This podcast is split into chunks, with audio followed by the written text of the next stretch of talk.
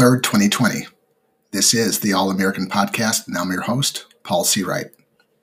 Imagine we're three months into the coronavirus pandemic, and businesses are still closed, people are still being forced to stay in their homes, and money is drying up as unemployment skyrockets. Imagine you're listening to the radio one night, trying to catch up on the news as you see smoke rising and fires burning in the distance from downtown. And then you hear this. The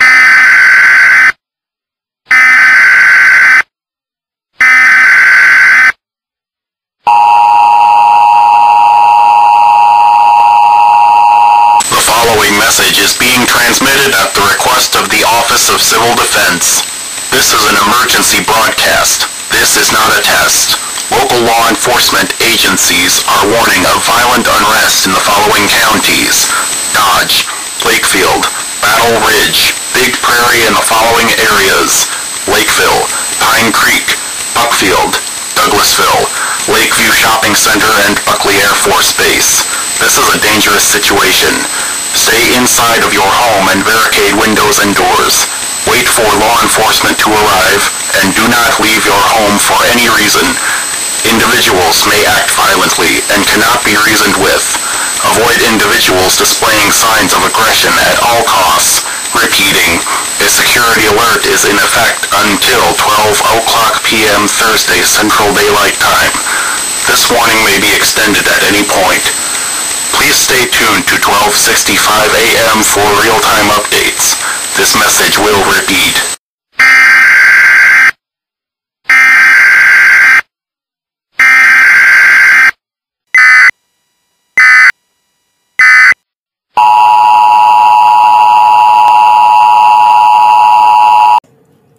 You prepared for this to happen in your city? In your neighborhood?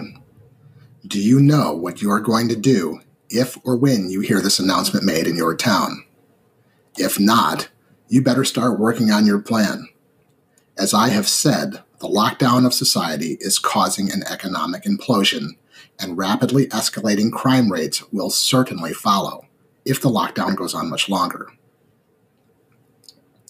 Our government officials have dropped a nuclear bomb on the world economy, and they are backing up their orders to lock down states, cities, and towns with threats of fines and even imprisonment.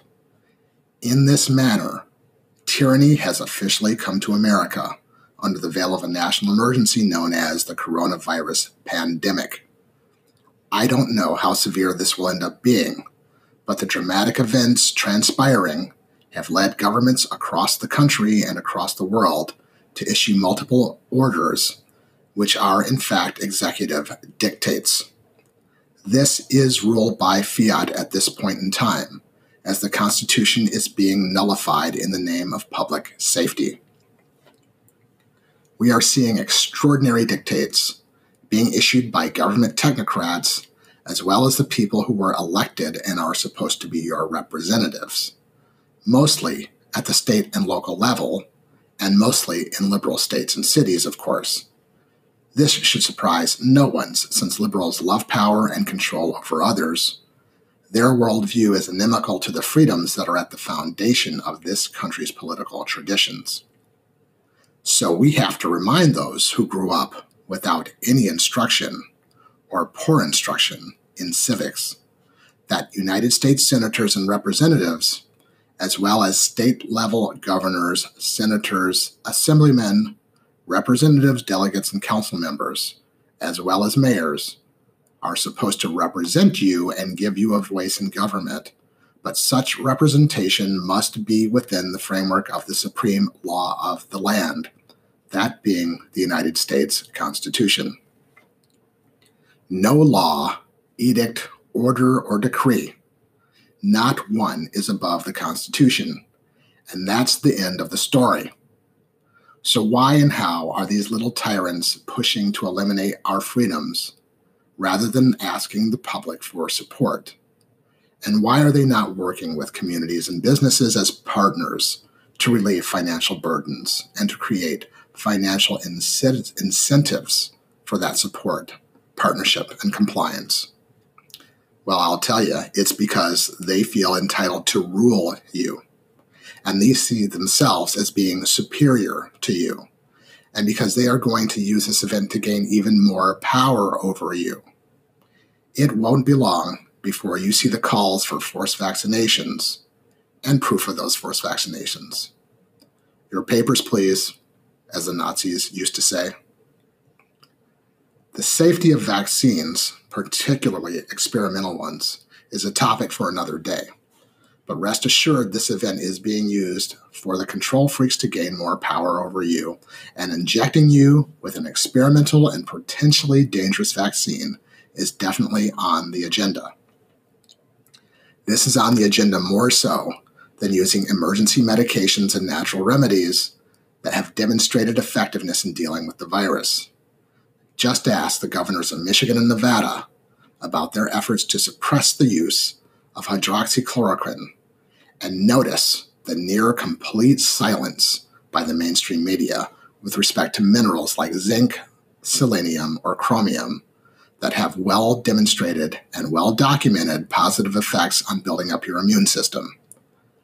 I'll speak to health in a future podcast, but notice everything is designed to cause a panic and give them more power. People are giving them power because the people are scared and panicking. I actually spoke to a full grown man a day or two ago who told me he is scared to leave his house, even to get toilet paper. The one thing that people would bail out of an airplane for right now.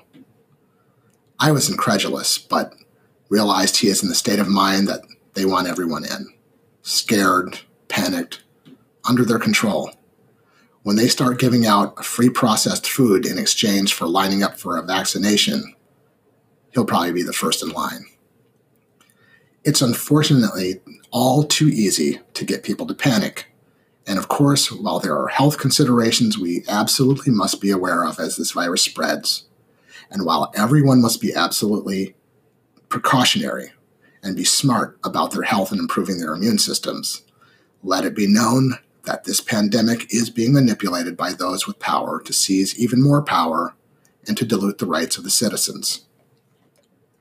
Governors and local authorities have used or are using emergency declarations to force business closures, ban church attendance, ban house parties with 10 or more people, well, really ban any meetings with 10 or more people, ban the sale of guns, even ban going outside one's own house with the threat of arrest, fine, and imprisonment.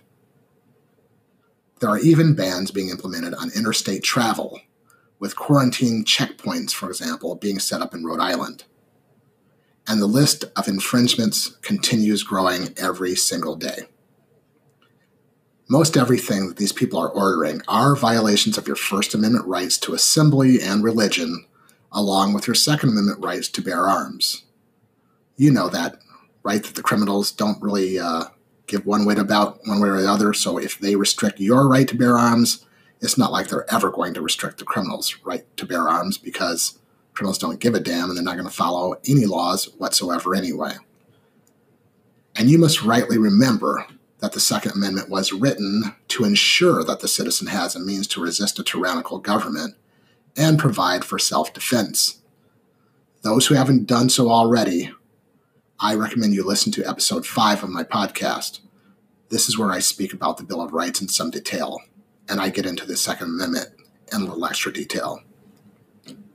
But fortunately, we have some states, like Idaho and Texas, that actually care about the freedom of the citizens, and they're making a stand for the Constitution.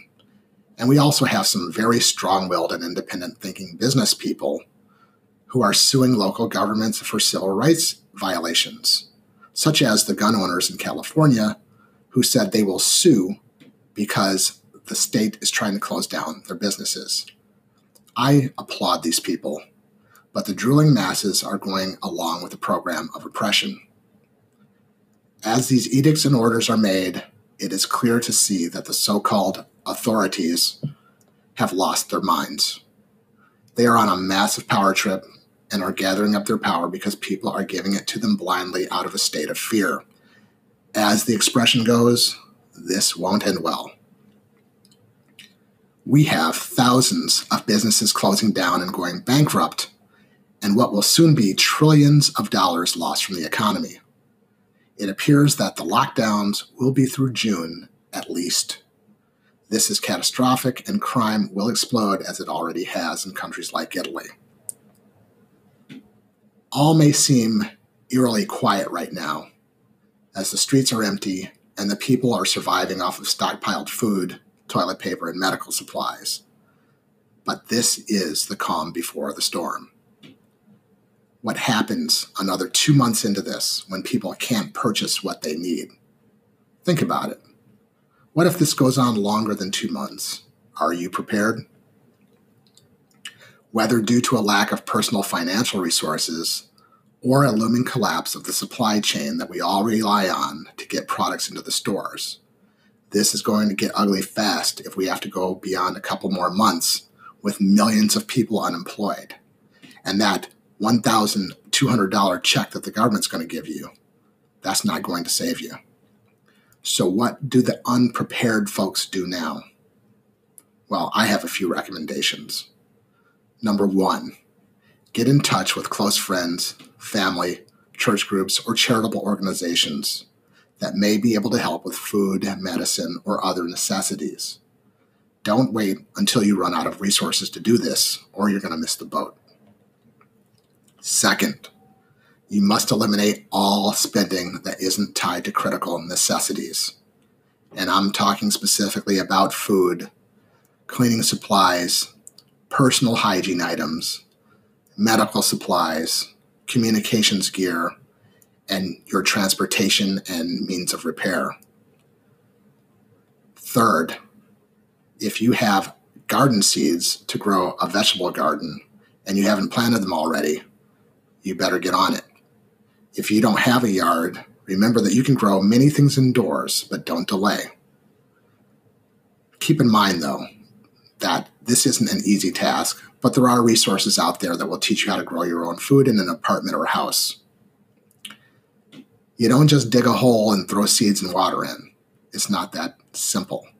So you need to study and be careful about what you do, but remember to save some seeds for next year in case your first try doesn't work out. Number four, drill practice with your family. Be prepared to handle a civil disturbance or a violent situation in your neighborhood by working out a plan as to what each member in your family needs to do.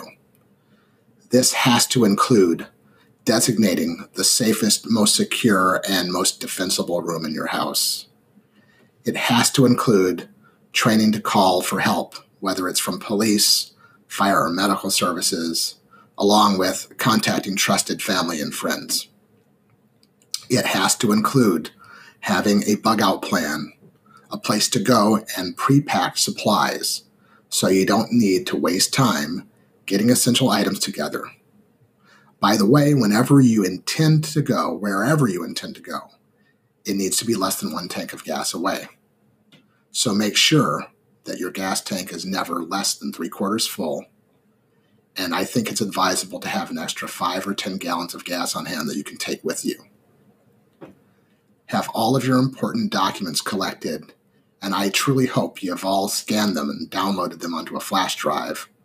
This makes it rather easy to take with you anywhere you go. But if not, make sure you have these items with you if you have to leave. Number seven, this is the most important thing I have to say you need to have a prepared mind.